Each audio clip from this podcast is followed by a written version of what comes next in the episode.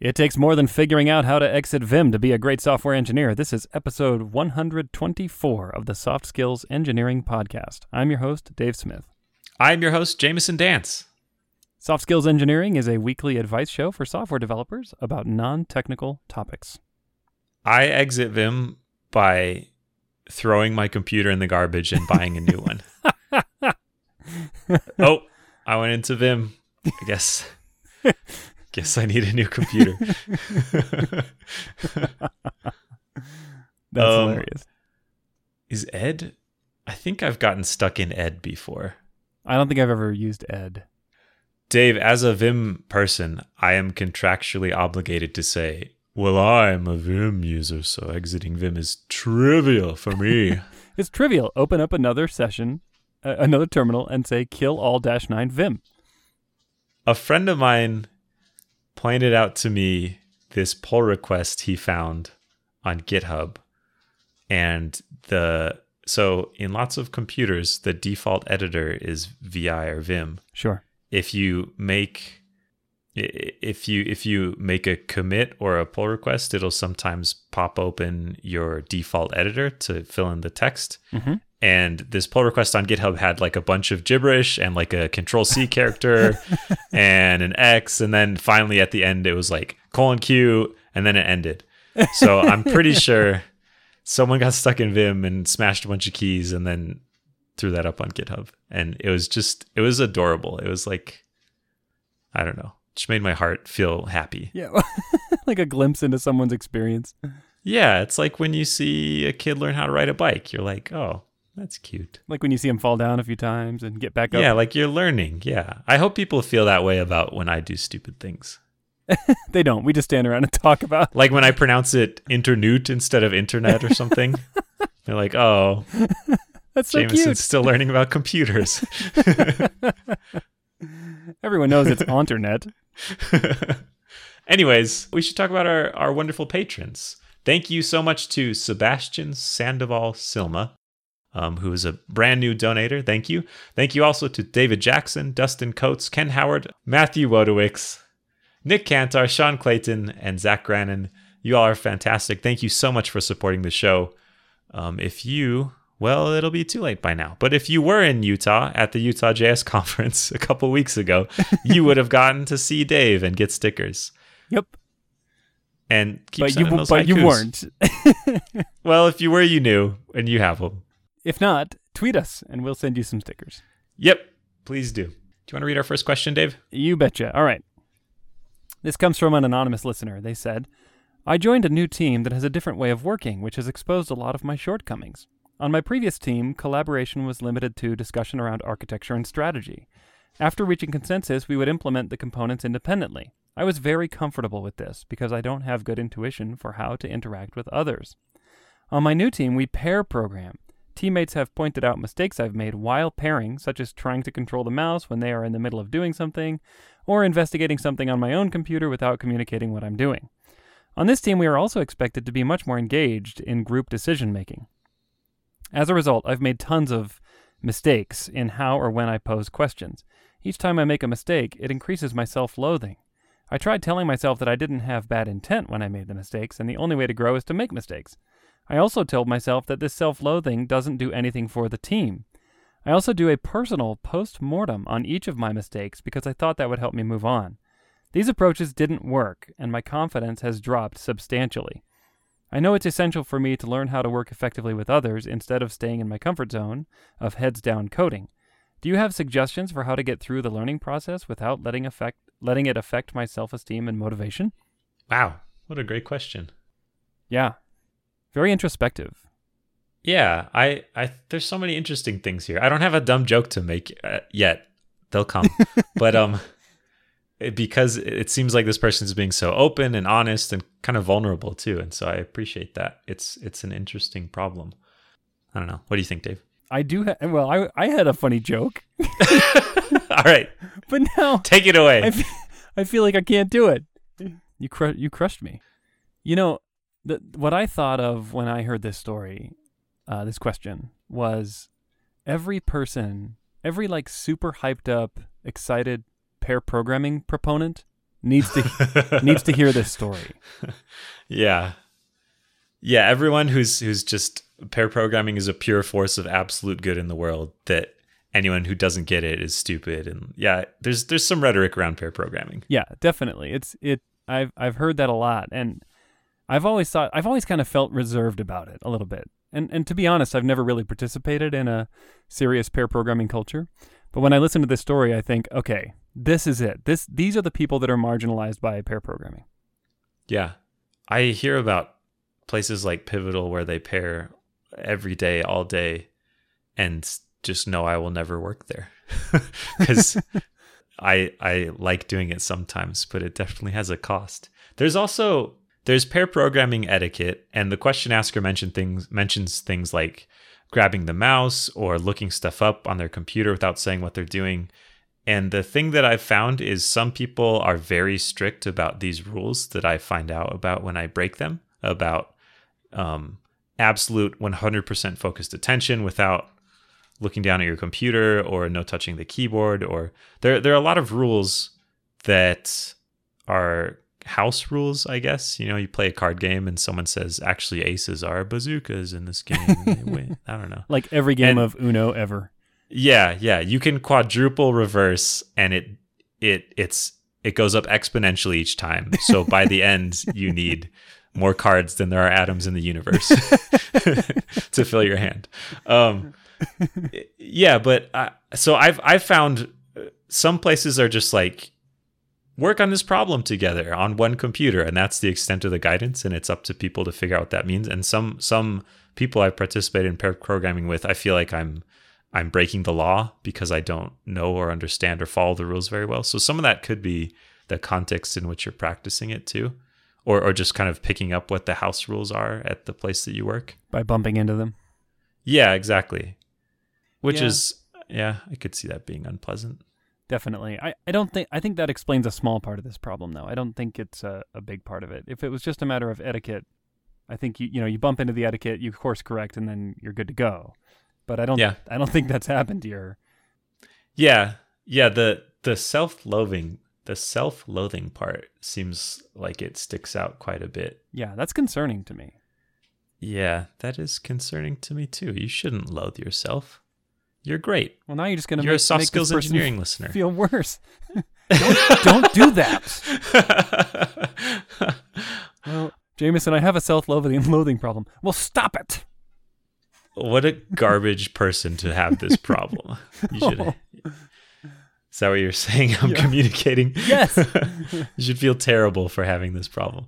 What I'm saying is, uh, I I feel like what I'm getting from the question is a little bit of I have failed by making mistakes, and I think I understand that feeling. I feel like often when I make mistakes, it's not just I've made a mistake. It's like this this has uncovered a fundamental flaw in me that I have to correct, or or or like the universe has advanced past this fork in the road and it went down the bad fork because I did this wrong thing and like everything will be different forever. I, I feel like making mistakes is failure or weakness sometimes. And so any amount of mistakes is unacceptable and that means Mhm. mistakes are distressing to me. So I wonder if there's something like that going on or if I'm just projecting. That's possible too. No, I- I think when I read this question, I thought about you a little bit too, because I heard you. I know, wait, I know someone who makes mistakes. um, I just thought about that. I mean, you you are very sensitive to that. You're very introspective and thoughtful, and I think this person has a bit of a superpower where they have a heightened sensitivity to their own actions, and I think that there are a lot of people in the world who make mistakes like this and are completely oblivious to it.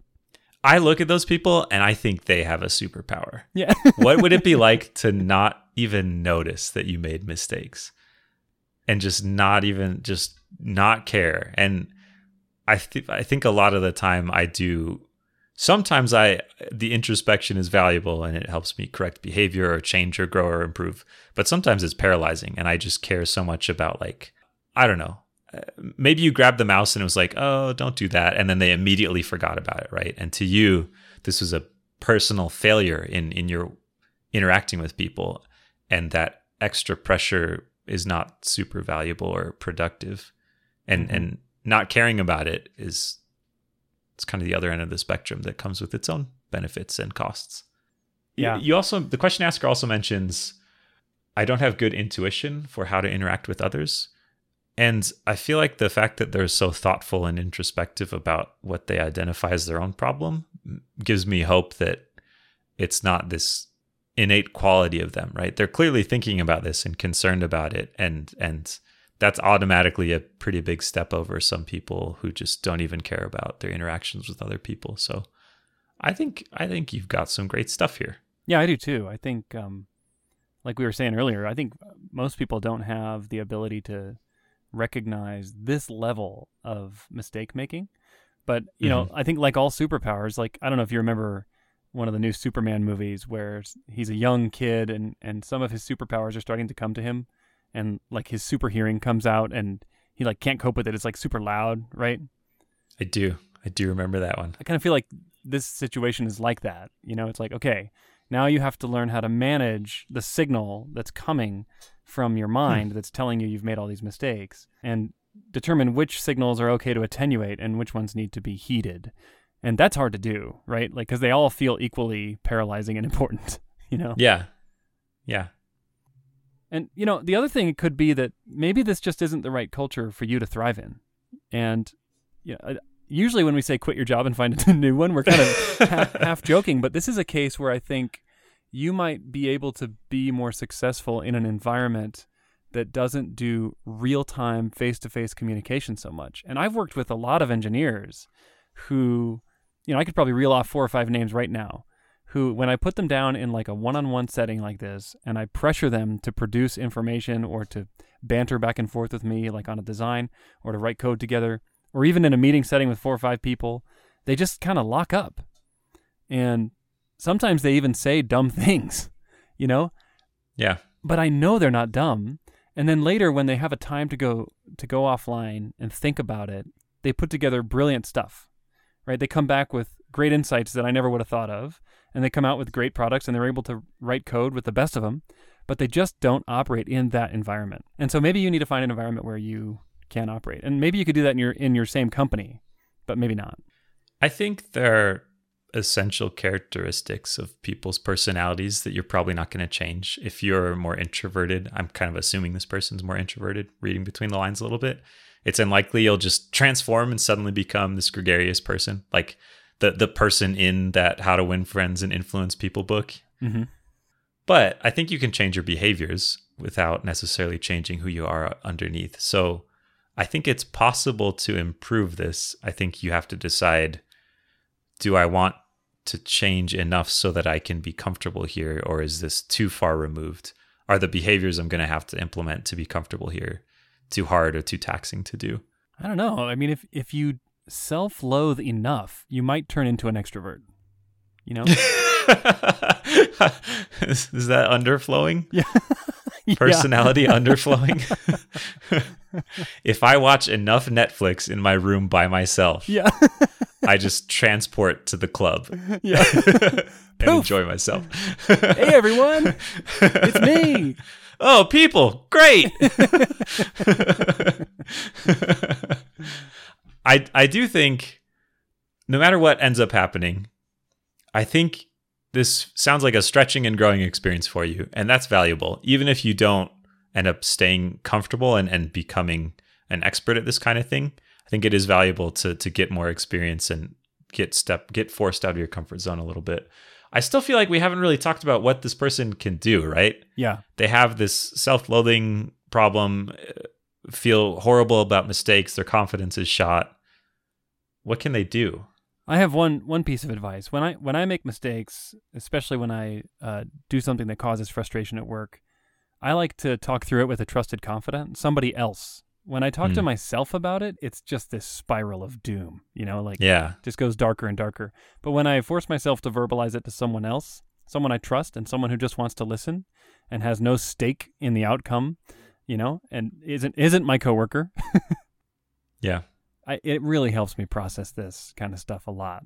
yeah yeah that makes sense i think What do you think about the post mortem thing on every mistake? Oh, I don't know. I don't know. I'm just amazed this person has the fortitude to do that.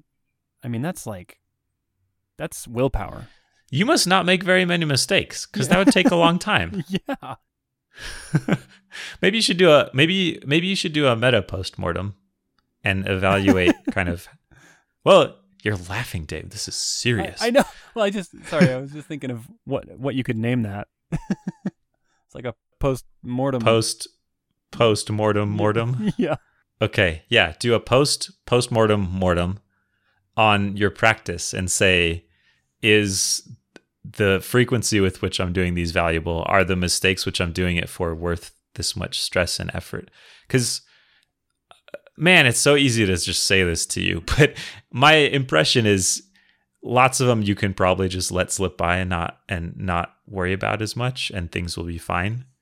There are probably still some things that would be beneficial for it, but uh, my my gut feeling is if you just kind of take each mistake a little bit less hard and, and maybe focus on some of the ones that have bigger effects or that are easier to correct, then that might be might be less damaging.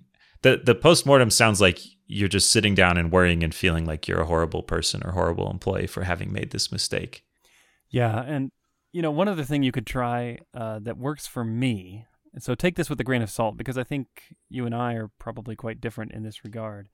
Is I like to um, vocally call out my own mistakes after I make them. So like if I say something that turns out not to be true, I like to make a kind of a I don't know, it's I don't want to say like a grand gesture, but I like to point it out in a way people can't mistake that I acknowledge that I made that mistake. And then I feel like I clear the air that way and then people can be like, "Oh, okay, Dave acknowledged that." I don't have to worry about correcting him on that because he's taken that on and figured it out. Hmm. And this helps me feel better, but I don't know if it'll help you Yeah. feel better.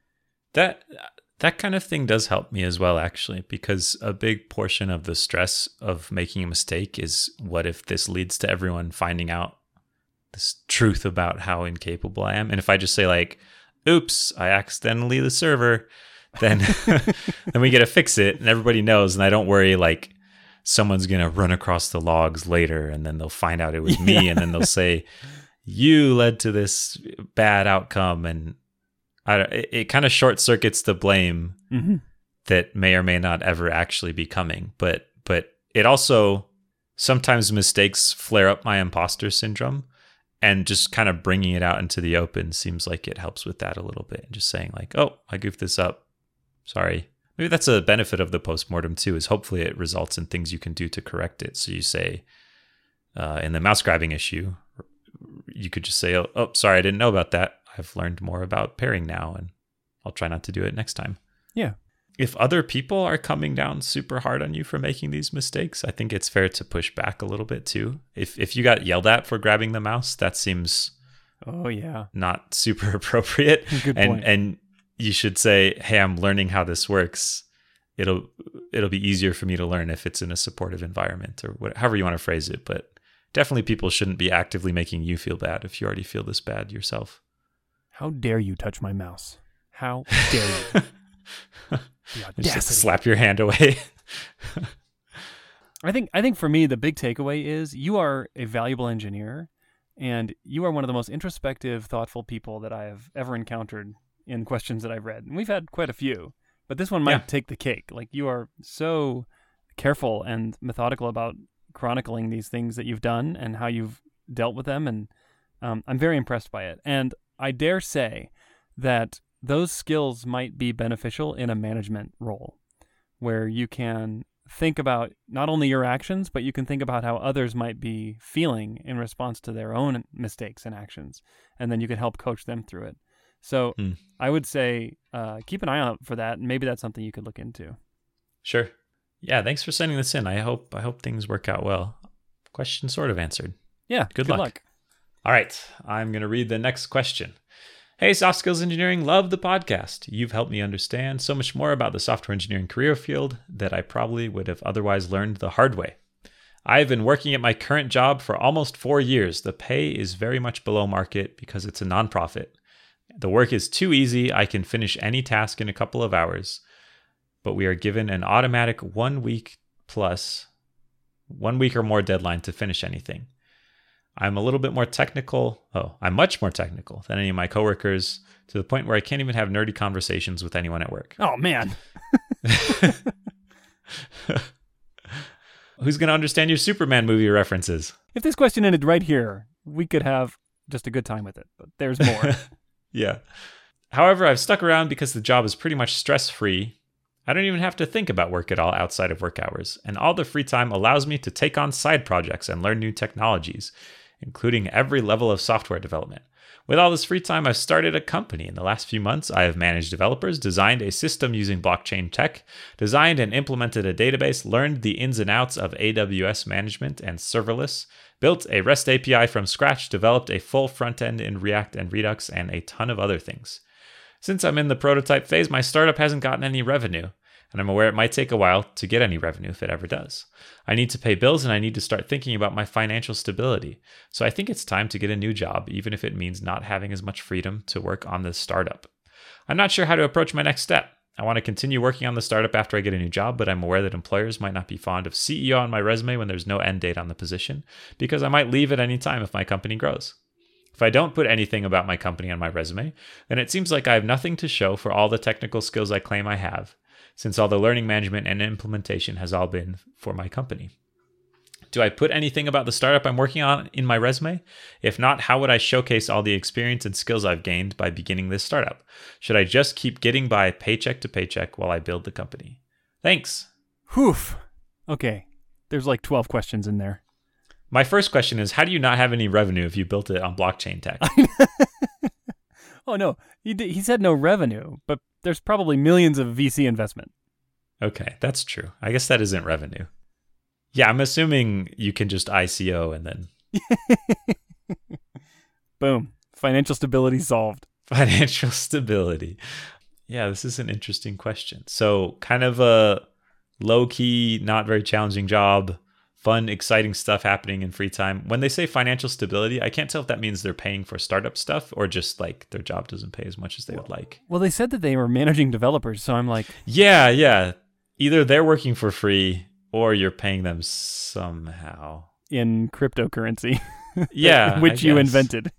maybe maybe there's some kind of mining protocol based on doing work for your startup. Oh, it's like a stock option plan where the employees have to mine the options. Yeah, that's what I mean. Yeah, you're mining them.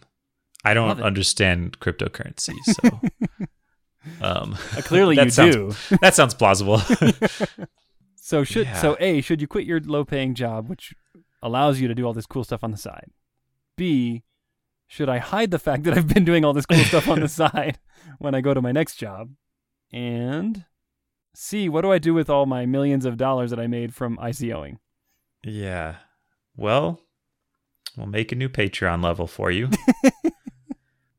I listened to an episode of the Indie Hackers podcast about the guy behind CoderPad, which is a really good. It's a really good episode. He's fascinating, and I really like listening to him.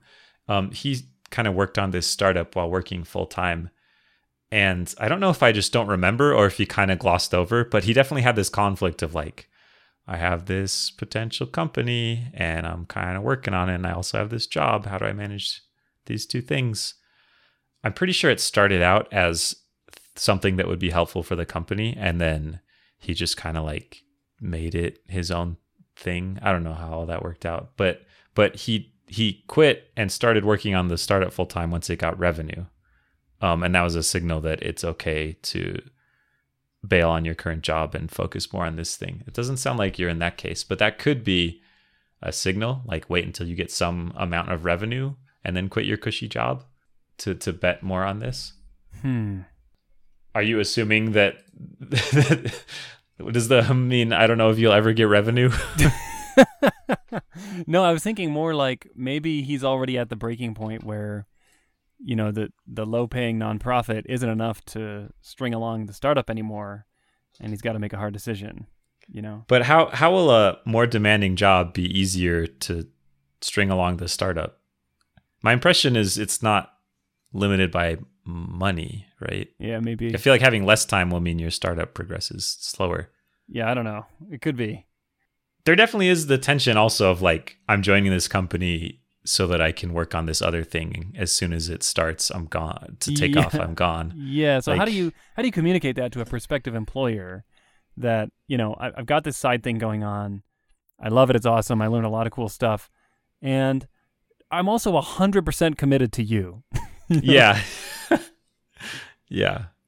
Please go all through all the effort of bringing me on and onboarding me and integrating me into your team, only to have me pitch your engineers to quit their jobs and come join my startup.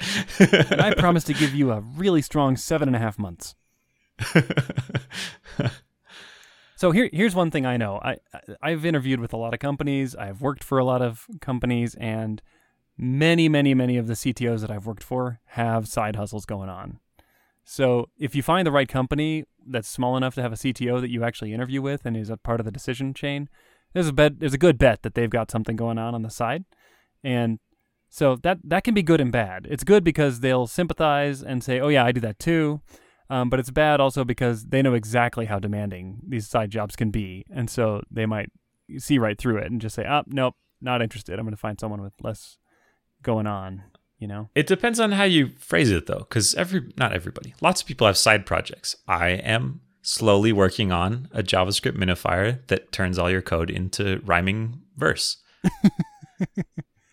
but it's not my side hustle. I'm not gonna make a an Yeah. LLC and or well a different kind of corp. I'm not gonna go raise funding to like Yeah, yeah. build an app store infrastructure on top of this and take a cut of people's money like just a thing i do so do you just say like i've got this side project i'm working on or what's what's your responsibility to say this could be a real business and i i you're my backup if it doesn't work out like can you just say do you think it's it's ethical to just say oh i've got i've got some side projects that taught me all this cool stuff I think no. I think if I were you, I would say I have a side business, and I'm committed to making sure that it does not interfere with my work with you.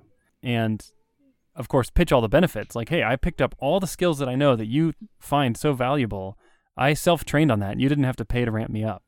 So I'm bringing all that to bear for this company, and I make a commitment that I'll be uh, I'll be valuable to you, even though I've got a side thing going on. And you know, you might want to actually put some boundaries around your business to make sure that you can you can actually say that with a straight face. You know, whether it's like a limited number of hours per week or something that you can communicate to the C- CTO or to the hiring manager that cl- makes it pretty clear to them in a concrete way that this thing isn't going to take over your work life. There's also some complex legal things that I am in no way qualified to talk about around who owns what and and like mentioning prior art and inventions and I don't know, some employment agreements have really broad things in them about we own everything you do no matter what Mm-hmm. time it's done and on whose equipment and stuff and so you might have to consider that like kind of that that's that's maybe an argument for stating it more clearly when you join of like this is a thing I already work on and it's not didn't start on your time Yeah. but that might backfire I don't know Well, I mean, either it's it's either going to backfire before you start or after you start. So, like if it's going to backfire, it would be better that that happens before you start. So this might even be a situation where you want to hire a lawyer to read the employment contract and then explain your situation and see if the lawyer finds any issues with it. pay your lawyer in cryptocurrency that you mine of course listen when Shakespeareify takes off I want to make sure there are no issues with this employment contract But I, I think if I were in your shoes, I'd put it on there. I think it looks good. I think the skills you gained are valuable and will show well. And you will have to make it clear to prospective employers that you have found a way to make this side business work along with their employment. It's also maybe helpful to talk about some kind of timeline. If if you feel like this is months away from you going all in on it, that seems a little sketchier. But if you think there's probably I don't know a couple of years left, that's that's an average, relatively average tech tenure at a company. So I don't have a sentence after that. it just seems like it should be important, right? If you that that's another thing you could use in your commitment of like I'm I'm committed to this and then my my side business is kind of a longer term background thing. Yeah, and I, and I would say quantify it. Say, look, I think there's a you know a very small chance this will take off in the next two years, but I'm looking more at like a three or four year horizon for it. And uh, frankly, if it if it kind of fizzles out, I'm cool with that. You pitch them. That's the start of a pitch, Dave. And you have an opportunity to invest right now. What if instead of me coming to work for you, you just gave me money to work on my startup? nice. Yeah, okay. So we've kind of arrived at mention it, be upfront about it. That helps you explain the experience thing. Make sure you're being clear about how much time it will take away from your day job. I think the what feels like the scummiest thing you can do is just like get a job and slack off as much as possible and put all your other time into your startup. Yeah. Do the bare minimum to not get fired and I don't know. Maybe that's okay. I don't know anything. Why do we even do this show? I like talking to you. Yeah. I think we've I think we both established that. That's why we I think this. I would feel scummy doing that of just doing the bare minimum to get by and then using it as as funding. But I you know, I've seen several people leave companies that I'm working with to go pursue a business opportunity that they had been working on on the side. And in most cases, the the manager or CTO would say, "Oh yeah, you know, we knew this was a possibility when we hired them and now they're leaving to go run after that." And I think that's the narrative you want to see unfold when you go after this company in a bigger way and have to leave your employer. So, I would say work back work backwards from that outcome and whatever actions you think you need to take in order to increase the likelihood that it sounds like that, as opposed to this scumbag's been milking our company to get his side hustle going. You know, I think yeah, that that's kind of like your north star guidepost. sure. That makes sense. All right. Question answered. Good luck. I want in. what should people do if they want their own questions answered? Go over to softskills.audio and click on Ask a Question. You can fill out a form there with your question. You can put contact info in if you like, or you can leave it blank to be anonymous, and we will get to it as soon as we can. Thank you so much to everyone who has asked questions. There are just too many for us to get to each week, but we will eventually get to all of them, and we appreciate the questions coming in in the meantime. Yeah, thank you so much. Thanks for listening. We will catch you next week.